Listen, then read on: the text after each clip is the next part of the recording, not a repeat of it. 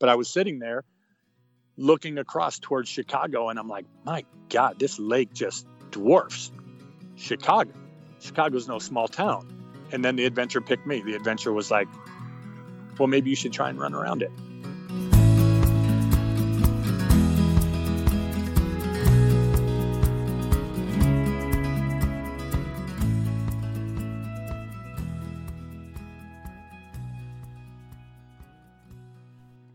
Talk a lot about gear on this show. There's a reason for that. You know, gear can often get in the way of the adventure for a lot of folks, you know, and, you know, gear is so overly commercialized and the marketing around it's so aggressive sometimes. Just just in general, you know, it, sometimes it makes you feel like you have to have that specific jacket or those shoes to even be able to get outside and do something. That's clearly not true. Um, so, and it's just something we're not passionate about on the show. And a lot of shows are, and that's great. But that doesn't exclude the fact that you actually do need gear to do adventures. If you're going to do a ski trip, well, guess what? You need skis. If you do a bike trip, well, of course, you're going to need a bike with two wheels. And you got to buy those somewhere as well as the tires. And, you know, there is gear that's obviously involved in adventure. And that's fine to enjoy that side. And so, um, some, something that I love, especially to make gear more affordable, uh, is, is getting used gear. And a great place to get that, and we're excited to be partnering with them, is rerouted.co. And what they're doing is basically getting, you know, a used gear sale online and making it super easy to sell, buy and sell gear online. So if you've got a jacket in your closet that you aren't using, I would say put it on there, you know. Maybe there's somebody out there whose adventure needs that specific jacket that can help make their adventure happen and eventually come on this show and tell that story. And maybe you help make that happen and get a little money in your pocket by selling it at rerouted.co. Uh, but also, if you're in need of gear, I would definitely recommend you checking it out. They've got just one of a kind stuff. You know, I love yard sales personally. So uh, if you've got something to buy or sell in the used gear department, definitely check out rerouted.co. And that leads pretty cleanly right into today's episode. You know, today's episode's pretty unique. It's it's uh, you know, there's a lot of episodes that are straight interviews and others that are, you know, more conversational. I'd say this this episode is is the latter. It, it, Steve and I just get to talking about life, about adventure, about what we're going through, and it, it, it's extremely motivating. But we don't get into the nitty gritty of his adventures. And when, when you talk to somebody with this many adventures, you know, a lot of times they've they've told those stories a million times. They've they're at a different place. They want to talk about kind of the themes of their life, the themes of what they're going through, and um, some of the overarching principles of what they've learned. And so that's, that's kind of what we talk about today. But if you want to learn more about Steve, go to expandyourpossible.com. But just a quick, quick synopsis. He's run almost 100 marathons. He's done the world's longest kayak race. He's done tons of ultra runs ultra marathons. He's done the RAGBRAI, which is the, the bike ride across Iowa, 20 times. The Dirty Kanza five times. Got a thousand miles of Kanza, Kanza, which is a 200 mile uh, gravel race by bike. He's run across Iowa. He's run across Lake, uh, run around Lake Michigan. He's done the Iditarod by bike, uh, which is just insane in the middle of winter, just like the dogs do, but you do it on a bike. That's that's we should have him back on just to talk about that. It's pretty incredible. Uh, but he's also raised a ton of money for his adventures. He's raised three quarters of a million dollars through these different adventures for different charities. And he's actually joining us from his bus, going through all the national parks. So he's in is in Utah right now. So pretty pretty awesome story in great location. So uh, without further ado, here's Steve.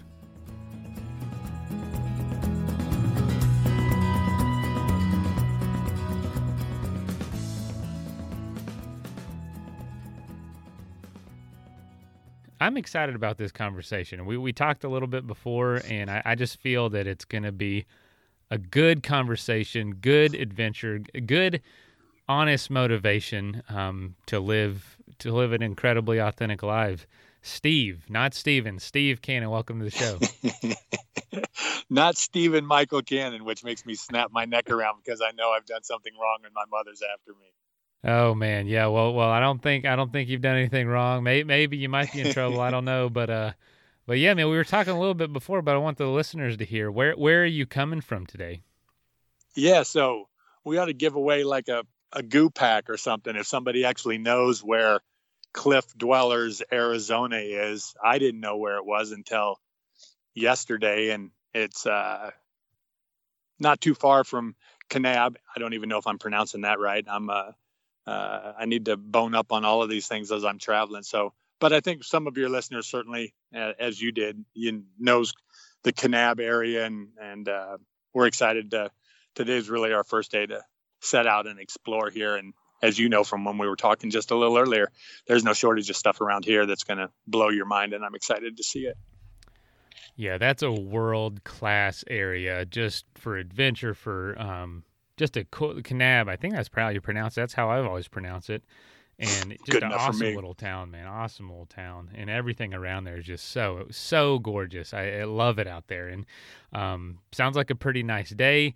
And you're in your van, but I, I know this is kind of your most your bus rather. You're in you're on your most recent adventure, but I kind of want to draw it all back. I, I, I take it you didn't grow up in that area. Where where did you uh, grow up, and where was home for you um, coming up?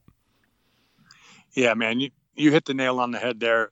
With a lot of explorers, adventurers, you know, you you hear their story and they're reading Louis L'Amour books or Shackleton or whatever the case, and uh, or they have really adventurous parents and uh, they're kind of set on, on that path. I, you know, this is uh, this is so far from where I came from. I'm a small town Iowa kid, maybe it may have had a huge growth spurt lately and went from like 1450 to 1458 but uh, you know i'm from from i'm from a small town called mediapolis iowa where uh, you know when i was in high school they still didn't have their first stoplight yet so yeah it's uh i'm a, i'm a late bloomer we'll call it that Better late than never. Medi- Amen. Mediapolis. Mediapolis. I've never heard of that. It's literally Mediapolis. that's it I'm just, That's I it. keep That's, uh, zooming that's out and exactly I still how don't see anything recognizable. Okay, there we are.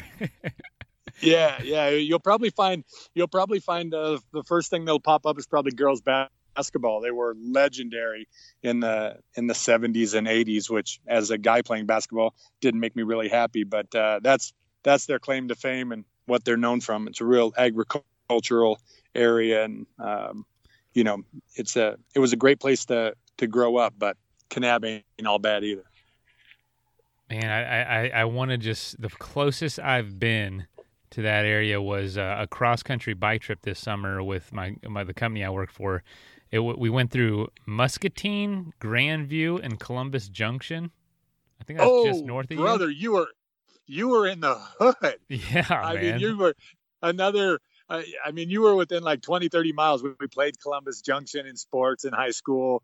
Muscatine's near and dear to my heart. One of my first really, I don't know, man. We'll get into big, small. They're just words, but one of my first uh, big adventures was a marathon a day run to raise money for cancer that uh, crossed the state of Iowa 290 miles in 11 days and ended up in Muscatine. So you know, as you know, there's not a it's a it's a river town and um, you know a bit aged, but it's near and dear to my heart. That's for sure. So yeah, we've we've definitely laid our feet on some of the same dirt, man. That's too cool. I, I always love to just, you know, the world's so small, it, despite how big it is. And so, um, as soon as you said, I'm like, I gotta look up because we, I've kind of been all over Iowa on a bike at least. So that's pretty cool. So, so coming from, you know, that small town, um, small area, not probably not a ton of adventure influences. What what got you into adventure, or what was kind of the yeah the the the thing that led you into this lifestyle?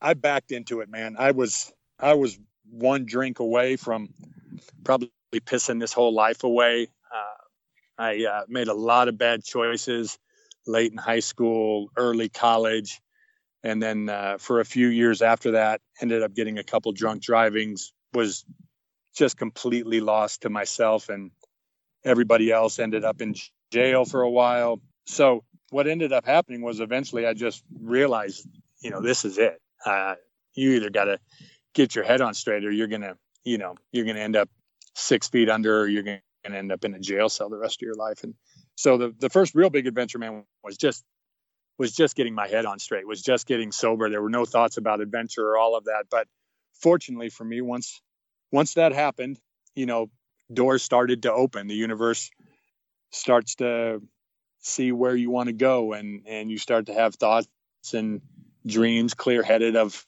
you know, getting out a little bit. And a buddy took me to a rock climbing wall in Iowa City at the University of Iowa. I fell in love with it. We started twice a week, driving an hour, you know, one way to get to an inside climbing gym that actually had some vertical and some caves. And I mean, we were all in on it, man. And and that led to, you know, at 26, I think, with hardly enough money between us to, you know, fill up the gas tank enough. We went to Eldorado Canyon so we could be in the place where climbing really happened and reading books about, you know, Lynn Hill and all the great climbers and all of that. And and so that's where it started for me, man, getting out to Colorado and all of a sudden seeing this different type of lifestyle and meeting people that were, you know, yeah, this is what this is what we do. I'm like, what do you mean this is what you do? Like, yeah, we, you know, we figure it out money wise, but you know, we climb, we adventure, we go to Patagonia, we go here. And I'm just, I mean, my mind was blown to shreds. I'm like, what? You know, I'd never even heard about these kind of things. And that led to me moving to Colorado for a while, which then, you know, you're hearing about guys and women running up the incline or people doing, you know, 10 mile runs, 30 mile runs. And, and apparently there was a seed in me and maybe that seed's in everybody, man. I think we all at heart want to adventure. We want to get out. We want to see what we're capable of. But that sequence of events led me to where I am now, which I mean, so many things between that moment and this moment that I would have maybe not even thought I wanted. But yeah, that's how it that's how it started. And yeah, it's it's been full gas ever since because you realize you get a late start. Even with an early start, you're not going to see it all. But I'm uh, I'm trying to put the toothpaste back into the into the tube and and uh, steal as much time and see as much as I can now.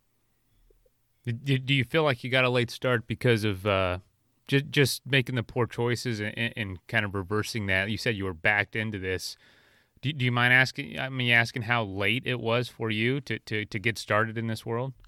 Yeah, so um, you know, I guess to really back it all the way up, there's there's some early influences that you don't really pay i didn't pay a whole lot of attention to. I had an uncle you know when i was 14 years old take me to silver dollar city. But i think really my stepdad i owe a lot to. He took me out hunting introduced me to the outdoors which eventually became a really big part of my life later in there. So probably planted the seeds there. But that uh, that first move to colorado i was in my late 20s it's awesome. I mean, that, that, ain't too late of a start, man. I was thinking you were like 40 or something when all this was happening. So, so you went out there, you experienced all this, you, you saw these people living so radically different than than what you knew in Iowa. What then began to change in you? What sort of things were on your list of I want to accomplish this or I want to do this? How, how did your adventure life grow from there? That's a great question. The rock climbing thing was just such a big part of my life. Mm-hmm. And so, you know, I was just bouldering and climbing and bouldering and climbing. And, it, you know, after a few months, I'm just like, having a little bit of conversation would be nice. You know, the boulders are good listeners, but they, they don't talk much. and, and so, and so, uh, everybody ran and I hadn't run. I, I, I couldn't tell you the last. I mean, ran from the cops maybe ten years before, you know. But I, and so, but everybody, but everybody ran. So I was like, okay, you know, maybe I could meet some, maybe I could meet some chicks by uh, by going and doing a 5K. I don't mean that disrespectful, meeting some ladies, meeting some uh, females, you know. But that was just my mindset. That you know, it was just it's, it's conversation. So I ran a 5K on St. Patty's Day in Manitou Springs in Colorado and uh, I got to tell you, man, if if it hadn't been for the fact that there were people along the course, you know, and I couldn't have quit without you know being made at you know at mile two, I would have been like, girls be damned, this sucks. I want out. This feels horrible.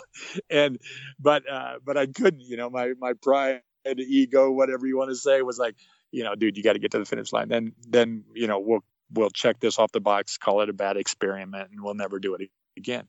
And uh, but as the runners uh, that might be listening can relate, you know, 20 minutes or 30 minutes after getting done and swearing on everything holy, I'd never run again. I'm like, I'm feeling a little weird.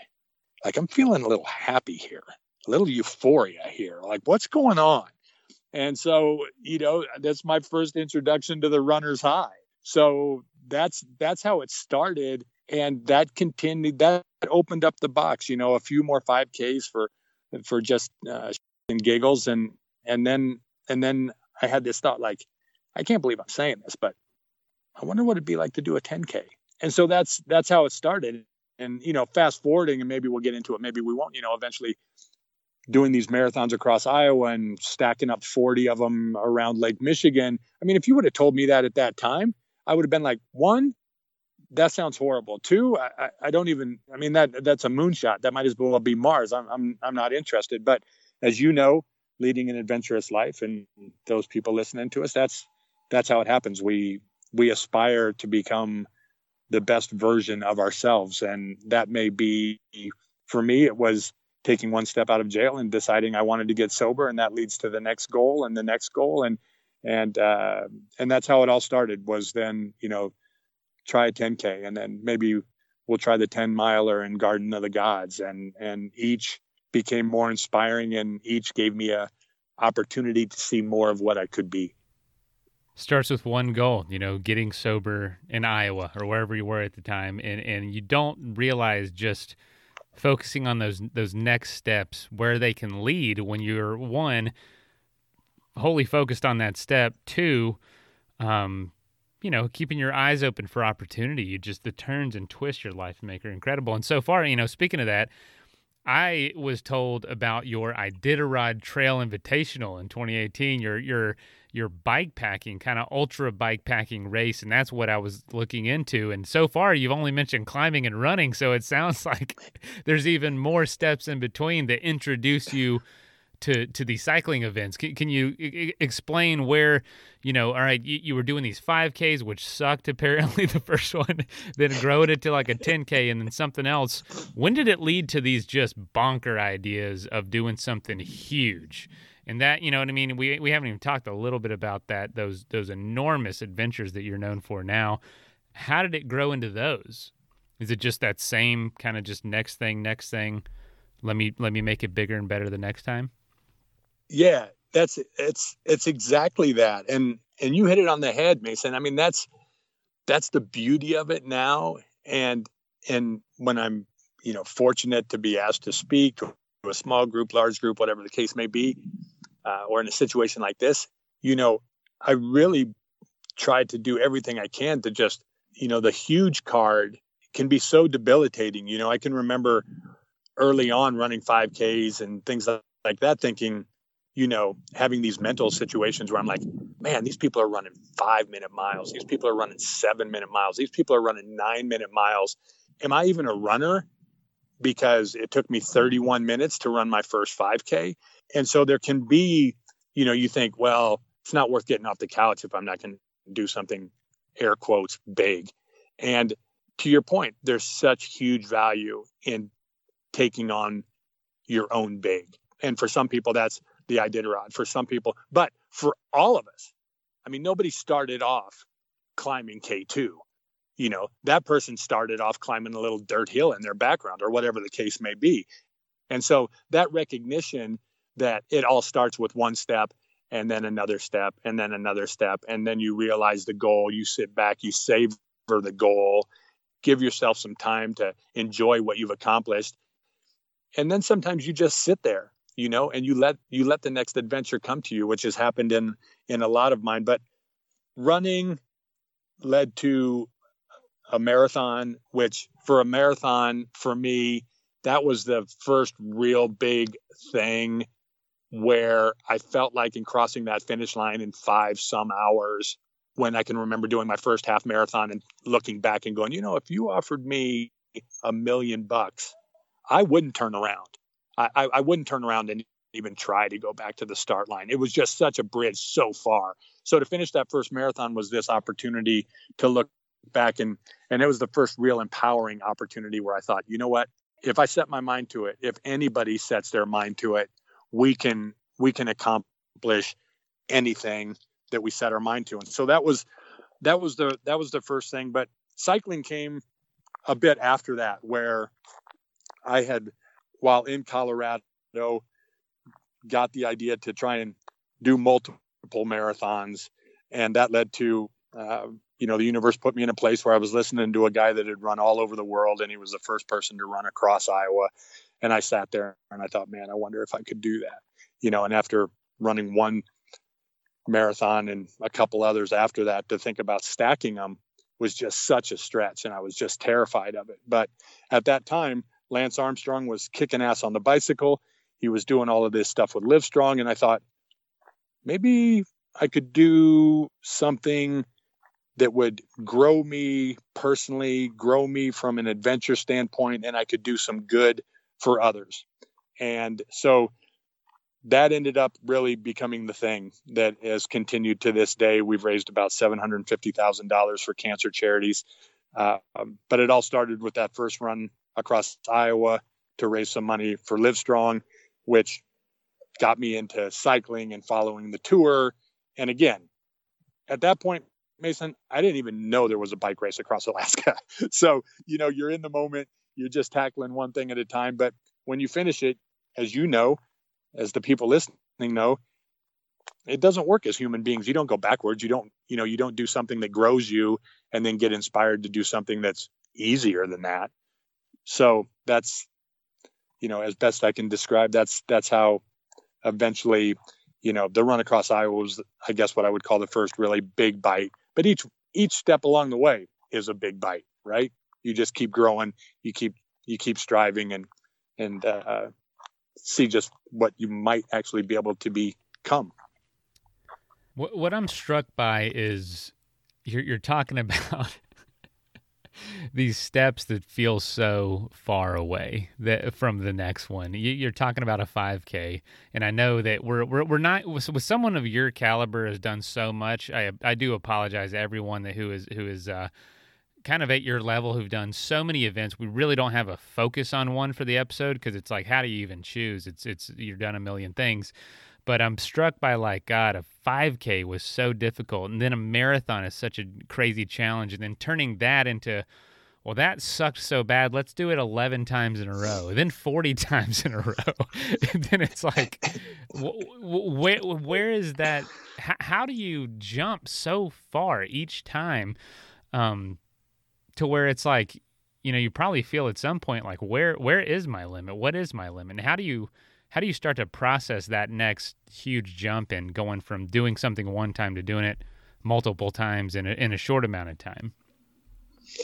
You know, the thing, Mason, that becomes such a apologize for the semi going by where I'm outside here, and as you know where I am, there's like one car an hour, and it just right. happens to come while we're chatting. we love it. But uh, we love we, we, we, get calls from all over the world, man. I love it. Um, here's where here's where the the switch happened for me, which was the sixth day running across Iowa. About halfway through the day, I just started bawling. I mean, like sobbing. And I, to this day, I don't know. I don't know why. Uh, I think I, I think I had just taken myself to a physical level to where there were personal things from a, you know, kid growing up in a broken home or just all of the things I had done as a drunk in high school and college that I just covered up forever. I think I'd gotten to a level where I just peeled enough layers off the onion where some of this stuff just went. And afterwards, there was just this incredible peace that came over me. And for the next five days until I hit Muscatine, I just accessed this quiet place, this place where the mind just lets go, where things get incredibly quiet. There's no emails, there's no phone calls. And there was just this connection to whatever you want to call it God, source. I think pretty much anybody that you speak to that does these things where they get away for a long time, and even in a very, very small amount, somewhere in that first 5K, you're going to find just a little bit of a rhythm.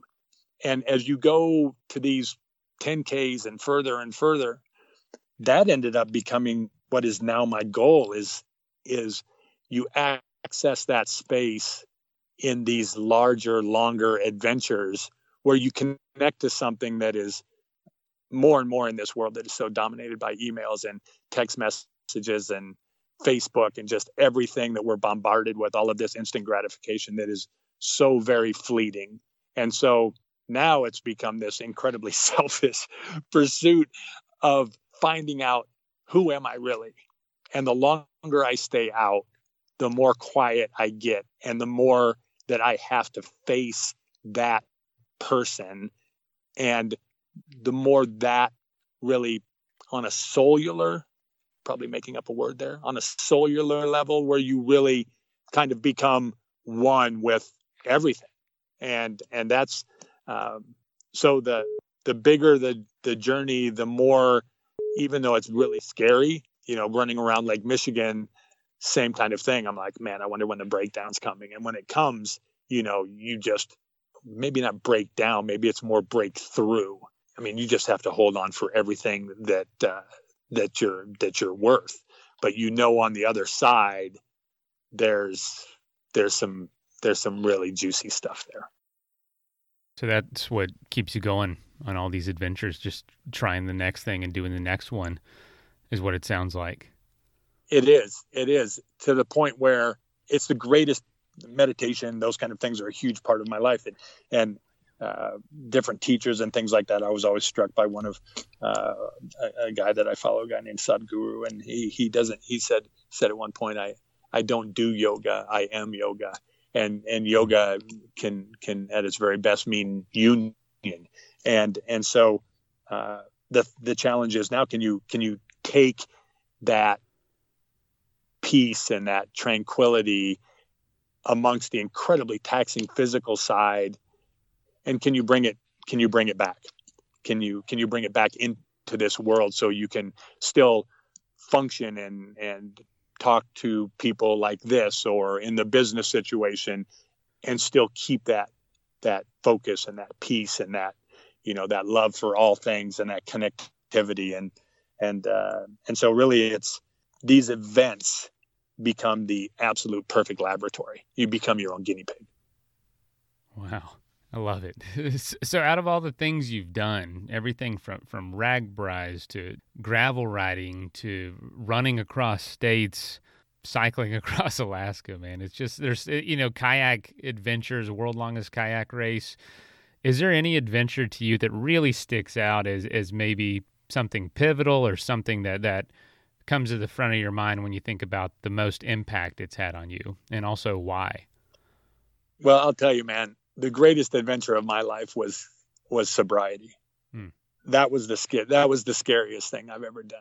You know, if you're gonna, at least from from my experience, if you're gonna do it, and you're really and you're really in it, you're really in deep, and you've lost control of the situation, you have to buy into it a hundred percent. Which which you know, we could go on forever about twelve steps and all of those kind of things, but why that's why that's number one is is first of all, it, it uh, everything was on the line. You know, if I don't if I don't make it to the finish of the Iditarod, am I going to be really disappointed? Yeah, I, I I backed out of it last year. Safety concerns, moose, all kinds of things. Terribly disappointing, crushing to back out of it. But if I don't get it right when I got myself to the place I got to, I mean, I'm going to pay the ultimate price. I'm I'm going to kill somebody else. I'm, I'm going to end up in a jail cell. But beyond that, um, it taught me the value of one step and what that allows us to accomplish. You know, we're we're here in not far from the Grand Canyon. I mean, is there any place in the whole world that's more a perfect example of one step? I mean, one drop of water, one drop of water, one drop of water over a long enough time, you you create one of the greatest natural things. And and and so these um, so sobriety was was that thing that taught me really at the end of it, no matter what the challenge, if you can focus on one step, the step necessary at, at this particular moment, keep your mind out of the way because it it's going to try to jump to step five, step 20. Can remember running around Lake Michigan after we put a few things in place, making sure we had a vehicle, making sure we had a cook, making sure We had a very few basic things. Then that choked the adventure, which at the same time allowed your mind to not have any ammo to try and screw you out of the deal by just paralyzing you like well you got to do this. You got to do this. What about this? What if you don't do this? What if you don't do this? And so if you can if you can focus on step one same thing like with lake michigan we're like really the only rule is we're not talking about day 40 until it's day 40 you talk about mile 26 when you're at mile one of a marathon you might just implode. So the value of one step was the biggest thing. And so sobriety was was was the biggest adventure because everything was on the line. But as you know, man, I mean, we were talking before, you did a bike trip across the entire country, and I'm sure a lot more amazing things beyond that. You can really trip yourself up in planning these kind of things if you get crazy into the preparation and the planning. And I mean, we've all done it, you know, where we've just focused on so much planning that eventually it loses all its momentum and we don't even try. Absolutely. Just it's just too big you know it's too big yeah it's just and and and that can be again you know i haven't done anything for five years i can't even imagine going out and walking a mile around the block you know that even that perfect example right there you can take the lessons there where you're like look i'm not going to walk i'm not going to walk a mile but i am going to i am going to get off the couch and so you can, you complete that and now you're at step two and you say you know what i'm i'm still not going to go walk a mile but I am going to put my shoes on and I am going to lace them up. And now we're going to go to step three. And I'm still not going to, I'm still not going to do it. I'm disarming my mind every way, but the value of one step and completing that and just focusing on that. Now I'm out the door. Now I might as well walk to the end of the block, right? And those lessons learned, you can take that very example right there and you can take it all the way a thousand miles from Anchorage to Nome. Dang, that is freaking awesome. Those are the building blocks of it. Those are the the Legos that you have built all this with. That's it. Man, and and it works. It it works. It works for it works for every single situation. I mean, even to the point, you know, I use it. I use it in I use it in everything that I do. Even when I, you know, even when the alarm goes off at 3:45 in the morning, it's time to do my, you know, morning meditation. It's like okay, I'm I'm not actually I'm not actually going to do it, but I am I am going to get out of bed, you know. And and then I just then I just piece it together, and then you're you know before you know it, you're on the mat, and you're like, well, you know what, might as well start, and and it'll work in every. It's undefeated, you know, but it's the mind's a tricky thing, and it wants to jump to step 27 and and step 24 and step 14 and uh, you know I'm sure somewhere in there the mind means well and it just tries to keep us safe. Um, but you know, if when you just go to one step, then the mind's the mind's rendered impotent. It, it can't stop you because what danger is there in just getting off the couch? Mm. You know, Steve, I'd I'd love to ask you, um, specifically about the Iditarod, if you if you don't mind. You were you were the first Iowan to complete the thousand mile Iditarod Trail Invitational. Can you explain to people what is so difficult about that and why that's so why that's so maybe not um, you might you know be humble about it, but why that why that is such a challenge?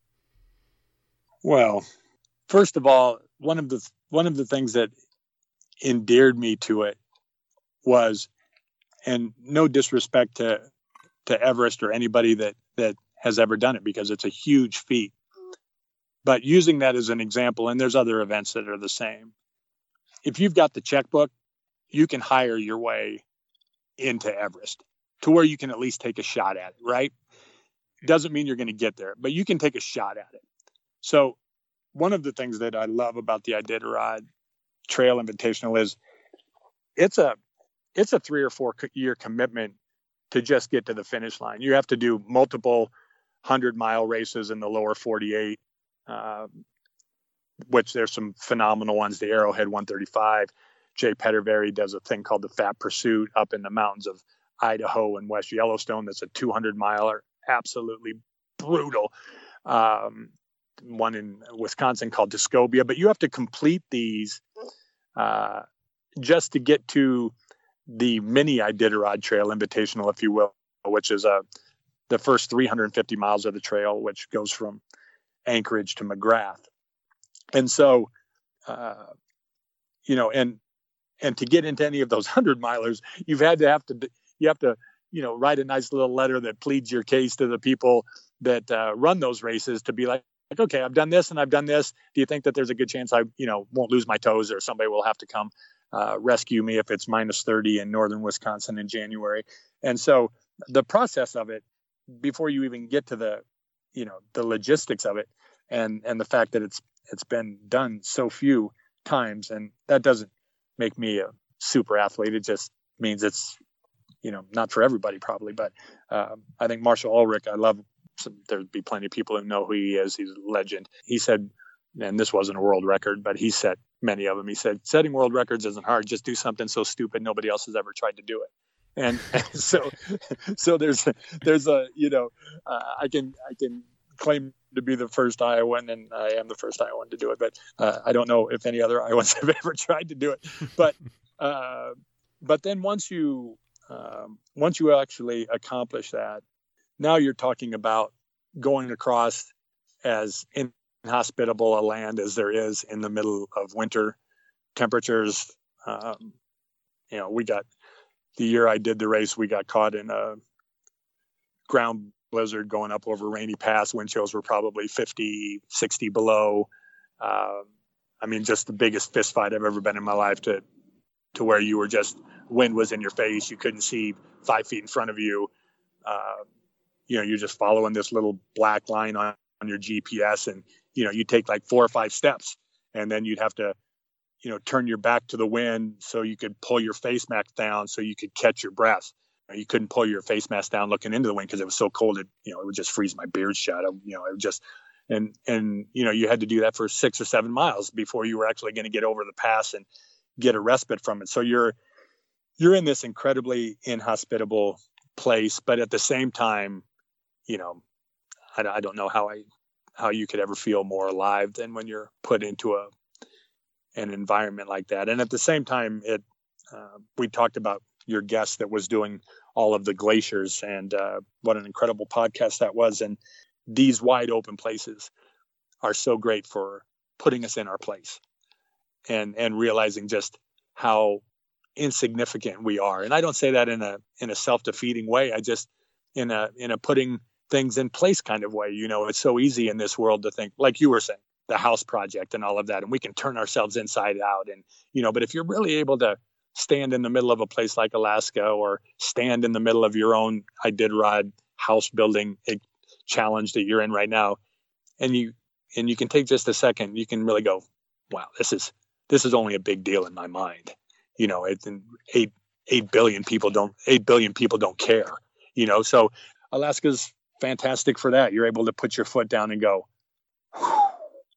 i am a speck I, I might not even be a speck you know and and so it's a great adventure. I mean you have, you have to do it self-supported. You have to mail your food two weeks in advance to these little villages and it just sits in a box there. And you know you get there at two o'clock in the morning and you hope and pray that you know the mail got there because it gets flown in or there could be a storm and the planes don't fly and maybe you're making better time than you planned and it's going to be there in two days or you know there's just all of these things and uh, you know or you're just knackered and you're just gonna you got a bivy right here right now and it's 25 below and you're getting into your bag and you're making food but you have all the skills. And so you're sitting there and maybe you get the northern lights and and you've got this incredibly intimate setting with yourself and the environment. And so it's it it all pays off but at the same time you know there's incredible lows incredible highs and getting back to what we talked about before there's you know there's those times where it gets reduced to the moment because that's all you're capable of. How do you plan your next adventures? You, you've got such a varied, uh, just adventure resume of different sizes, different sports. Do you wait for it to, to inspire you, or, or, or are you always thinking like this? See, man, here's here's how you know when you're talking to somebody else that's done some adventures because you know by the way you just answered asked me the question you know that sometimes the adventure picks you. yeah. And uh, running across Iowa, you know, I'm sitting in this little room in Polk County, uh, back in Iowa. Uh, had put on this little event, and here's this guy talking about all of his runs and that he'd run across Iowa. And so, in some way, it felt like maybe I planned that. You could even say then that the adventure brought me to that place. And um, but for running around Lake Michigan, for example, you know, some friends had sent me to Indiana Dunes. They're like, "There's this crazy place with these giant sand dunes." You're silly for all of this masochistic stuff. Go run up those hills for like three hours and get back to me and tell me what that felt like. And it is this incredible, amazing place. And it just kicked my ass. You know, I didn't make three hours. I probably made it up the hill and back down like two or three times. But I was sitting there looking across towards Chicago, and I'm like, my God, this lake just dwarfs Chicago. Chicago's no small town. And then the adventure picked me. The adventure was like, well, maybe you should try and run around it. You know, and you kind of look around yourself and you're like, where'd that come from? You know, that, that's, you know, but you go home, get on the computer, it's 1,040 miles. You divide that by 26, and you're like, that's 40 marathons in 40 days. I mean, how can you turn that down? You got to take a swing at that, you know. And it wasn't that I did a marathon every single day. You know, some days it was a little less, some days it was a little more, but that's ended up, that ended up what it what the average ended up to be. And and you know, you sit there and you're like, well, I've done 11. This is 40, but you're kind of like, you know, you've done 11. Could you do 12? The mind signed up for that. Well, if you did 12, could you do 13?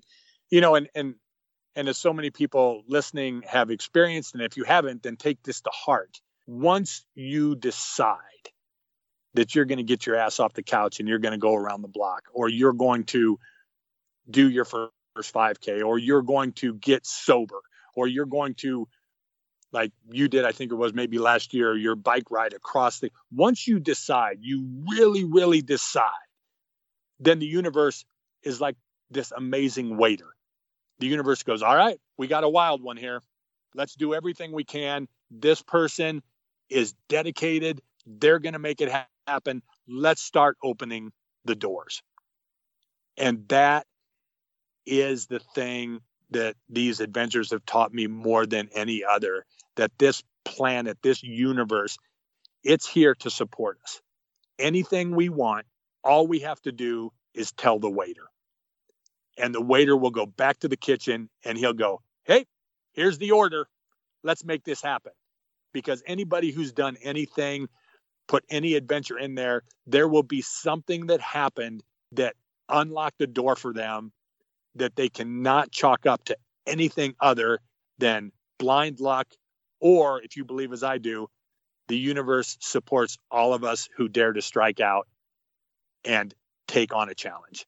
And that's that is the most empowering thing that any of these adventures have taught me, which is if you if you really commit to it, if you set your feet firmly in the ground and go, if you're out there listening, this, this is what I'm going to do, and I'm open to any help you bring me, it will show up.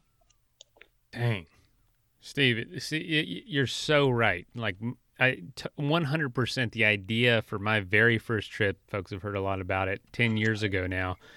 On that trip, we went through a little town. I was a, a bike. Uh, we, we rode bikes, my best friend and I, from Alaska to Florida. We we went through this little town we had never heard of called Banff, and we pull in on the day this entire group was leaving on what's called the Tour Divide and I, I, he, we both looked at each other, and said, "We, we have to do that one day." And two, two years later, we were on the Tour Divide. That eventually led to something, and uh, yeah, it just kind of grows from there. The, you, you keep crossing paths with these people and with these ideas, and it just, it just flows like a river. It really does. I have this, I have this vision, Mason, and it's, it's, it's these, it's these trail angels. It's these adventure angels that, that that find people like you and others that have been guests on your show. And and they they're just out there in the ether somewhere. And I, I i, just see this you know i just see them dancing and and and playing and going all right watch what mason does when we give him a free bike. Right. you know like they just when when we open up as human beings and become what we can and we're on this journey i just think the universe just takes this huge pleasure in it and it and it and it delights in the opportunity to put the tour divide in front of you and be like you know he's not going to see this one coming. Boom let's put that in front of him you know? And then you're on the tour divide and then you know because of the tour divide boom this happens you know or you meet somebody on those events and and it's just it's just the the kind of thing it's it's like pulp fiction for anybody that's seen the movie when the bullets go all around jules and and uh, you know eventually they're sitting down and and he's like you can't just blow that off jules like you know you can't if it happens enough you can no longer just be like mm. well that was lucky like there are things at play when you when you really when you really start to go for it and it's it's a beautiful thing and you what you just described man. My face hurts. I'm smiling so hard because that's just how it happens man. Well I, you know I, have got to tell you this then. Uh, what what really sold me on that first trip was uh, I had no idea. I was i'm from a small town of 3000 in florida and my, my best friend and i said we've got to go to alaska fly to alaska one way get bikes and bike back home to this small town. and uh, we just got to do it. We were both in college, um, no bikes, no no experience, and I, I, didn't know what to do. And I was home for spring break, and we were leaving in May, so I think it was two months out. Let me maybe a little less. And I'm like, I was telling my dad, he's a he's a house painter now, so I was helping him paint paint houses on the side, get some money, and uh, and he goes, and I'm like, Dad, I don't know what the heck we're gonna do um, you know, how what are we to do? We're just to fly up there, get on our bikes, and, and, just go. You know, we don't have any money. We're in college. We're broke. And he's like, man, if it's meant to happen, it's going to happen. And uh, within within about two days of that, it was during spring break. Gosh, man, we went over to his friend's house who had a neighbor who was in town from Alaska. And he's like, "Hey, man, I hear you're going on this trip. You should come over and talk to my neighbor. They're leaving tomorrow, back to Alaska. Come to come talk to him." And dude, Go over there to his house the next morning. They're like 85 year old couple. They were military background, just lots of adventures around the world, and they both lived in Fairbanks, right where we were flying into. Oh my God, that's we where I spent the last three winters. Yeah, okay, you've been there the last three winters. Holy cow, that's incredible people. Uh, gosh, they live like three miles from the airport. They said, "Yeah, you you're flying in, we'll pick you up." So I said, uh, and you might know this place. I said, you know, do you uh, do you know any bike shops or anywhere we can get bikes in, in Fairbanks? And they said, oh yeah, we we actually are the co-founders of the of the big bike shop in Fairbanks, Beaver Sports. And they said, and I said, "Are you kidding me?" They said, "Yeah, we're still part owners. We know the guy that runs it. We'll just, you know, we'll just have him put together some bike, your bikes for you." And uh, it was just literally right a quarter mile from my dad's house in this town of 3000 in Florida is where all this happened. The, the, most perfect connections. They retired, had all the time in the world. They had driven the Alaskan highway back and forth from Florida, the same exact route we were taking every summer and winter for the last 40 years they had done that. Um, just, you know, visiting family down in down in Central Florida and it was just the most perfect contact we could have ever met. And it just came from talking about it, you know, just just from making it happen. I I couldn't have, you know, put together a better connection than that. But that's that's meant to prove your point. That's it. You know. I mean, that's that's that's that's it. I mean, all you have to do is just tell that story, and anybody that wants to accomplish anything can dissect the steps that you just shared in that story. And once you once you firmly come to trust that, tell me, Mason, what's be what's beyond any of us? What's what is what is outside of our grasp if we truly believe that the universe supports us? I mean, that makes our it makes our existence limitless. Only bound by only bound by ourselves. That's the stuff that just turns me on beyond, you know. Yeah. I mean, nothing and, and it's why you it's why you see what you see about people that have accomplished great things that have come from a small town in Florida.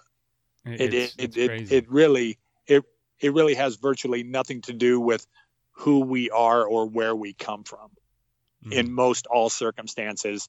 And even those folks born with disabilities and things like that, there's, you know, books full of of those people who have also led extraordinary lives, even if they would have had all of their limbs or all of their faculties. And and I truly believe at the end of it, it's because all of them have realized what you just shared, which is it's it's all set up for us to succeed. You know, I, I, typically, just so you know, I don't, I don't go into stories like that when interviewing folks because you know the show's about you guys, not me. Uh, but I just had to share that it's it's such a, a confirmation, and, and I would say it was that experience that that sent me over the edge of of confidence of saying this is supposed to happen and this is the direction to go. Because up until then, you have one of these ideas. You're standing in Chicago looking at Lake Michigan saying, I'm going to run around this. And, and you're, I don't know, I'm a little bit hesitant. I'm like, is this what I should really do with my time? And then things like that start happening. It's like, absolutely. Because I want to experience more of those serendipitous moments, more of those, those, those confirmations to know that I'm, I'm living the life that maybe I'm meant to. It, it's really I don't know. I don't, I don't have any absolutes with it, but that's the that's the that's the sensation. That's the treasure hunt you're kind of on.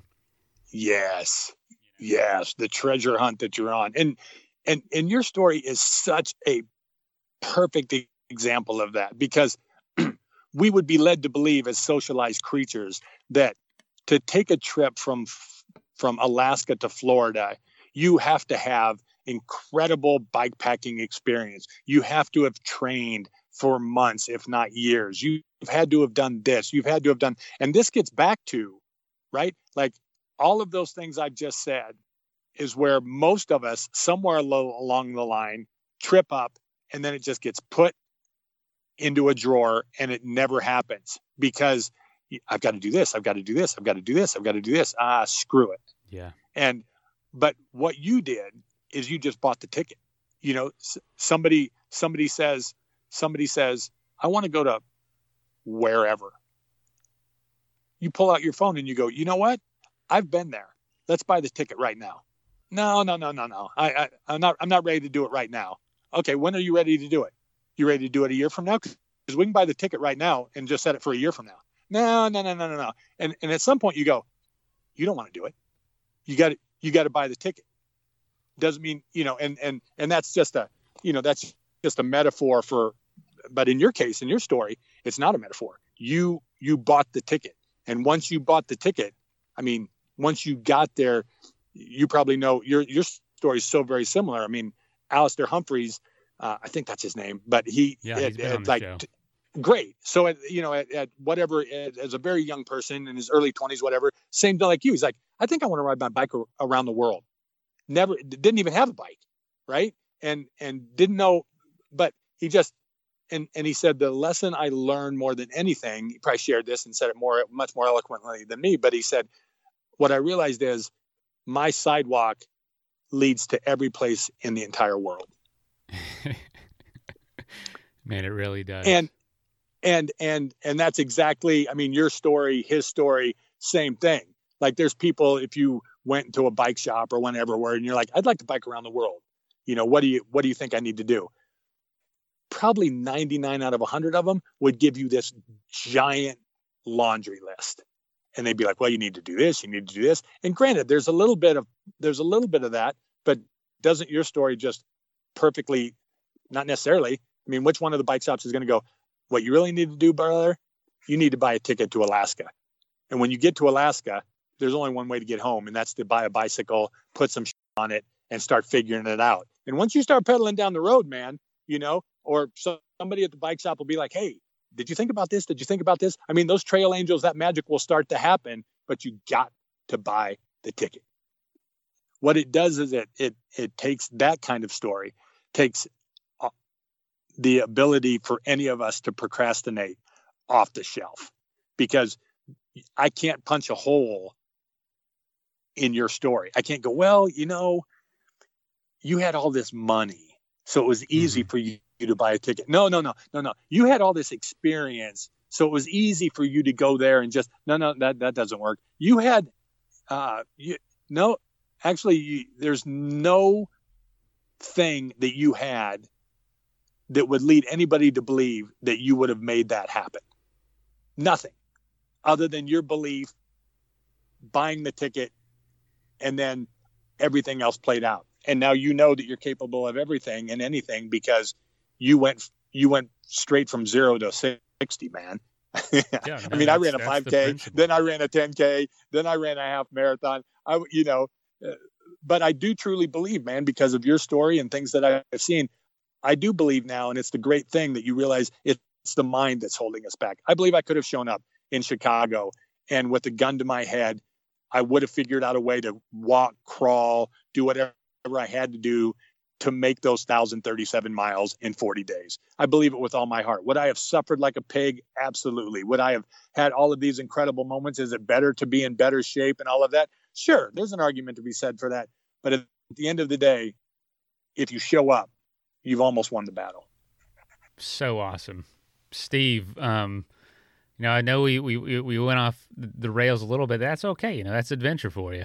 But hey, that's what we were. That's what we were talking about. Let's just turn on the record button. We'll see where it goes. Our egos don't need to drive it. We'll just see where it goes when when two adventurous souls start jamming. Man, I mean, I'm I'm goosebumping all over, and it's it's just it's just from the vibe that you're putting off.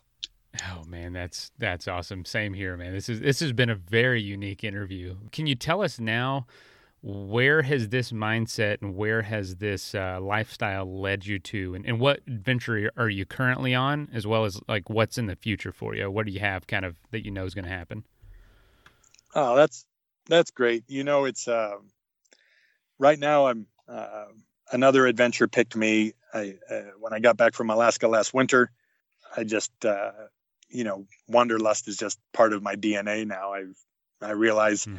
I'm going to be an absolute failure in seeing the entire world and everything that's in it. So I'm just going to swing as hard as I can and get as much of it as I can. So um, I sold my, I sold my, uh, I sold most of my stuff, put the rest in storage, um, bought a bus, and uh, I've been on the road for 10 months now. And, and uh, just as we said before, I just thought, I'm going to go see all the national parks.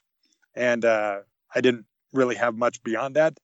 And after a few national parks, I was like, I, I, I can't just, I can't just do this for my own memory. Like I've got to, it's just so beautiful. I want to share and hopefully inspire people to get out and see things. And I'm a climate change guy. I think the Earth's in real trouble. And I think the more that we can get outside as human beings, then the more value we will place on the planet, which then makes it much harder for us to you know use plastics or you know whatever the case may be. Um, i'm kind of a zero sum guy on that. I mean you're either doing things to make the planet better because just by existing on the planet we're making it worse. So you got to do something to balance the scale. And so i picked up a camera i'm completely addicted to learning how to become as good a photographer as i can and so i'm working on photographing all 74 of the national parks and putting together a book, which hopefully along the way through Instagram and things like that, people will be inspired to buy the ticket. You know, they'll they'll say that's it. You know, I've been wanting to see the Grand Canyon forever. I've never done it. I'm going to buy the ticket. That place is too beautiful. I'm going to go. And maybe you know because of that, they'll be inspired by you know the drive in there and the garbage that's along the road, and they'll be like, maybe I maybe I need to do something here. Maybe I need to, you know, pick up a few cans or whatever the case may be. And so um, that's the project now. I'm I'm uh, I'm 24 parks in. It's funny. I thought it would take me a year. I'm 11 months along, and um, I've only seen 24 of them. But as you know, you you come into a place uh, like Kanab, and you're like, well, my God. I mean, there's 15 different things. There's Horseshoe Bend, there's Coyote Gulch, there's the Wave, there's the Buttes, there's all of these things. Am I just going to drive by them? Uh, answer, of course, is no. So who knows? It's going to take me probably two or three years. Uh, I've been fortunate, you know, that uh, the universe has allowed me to make choices that I have the freedoms to be out here, and and uh, we've produced a couple documentaries and written a couple books, and and uh, so that's it. We'll keep we'll keep sharing. And much like your story, man, you know, you end up in Yosemite and or Yellowstone chasing wolves, and you know, this person ends up being like, oh, yeah, I I live just outside of Acadia, so when you get there, we'll put you up. We'll put you up for the weekend. You know, there's a few really cool things to photograph, but there's these three other things that only the locals know. And and so you know now you're you're making these trail friends, and you realize that uh, you know Mediapolis, Iowa. The home is where the heart is. Uh, but now home's becoming the planet.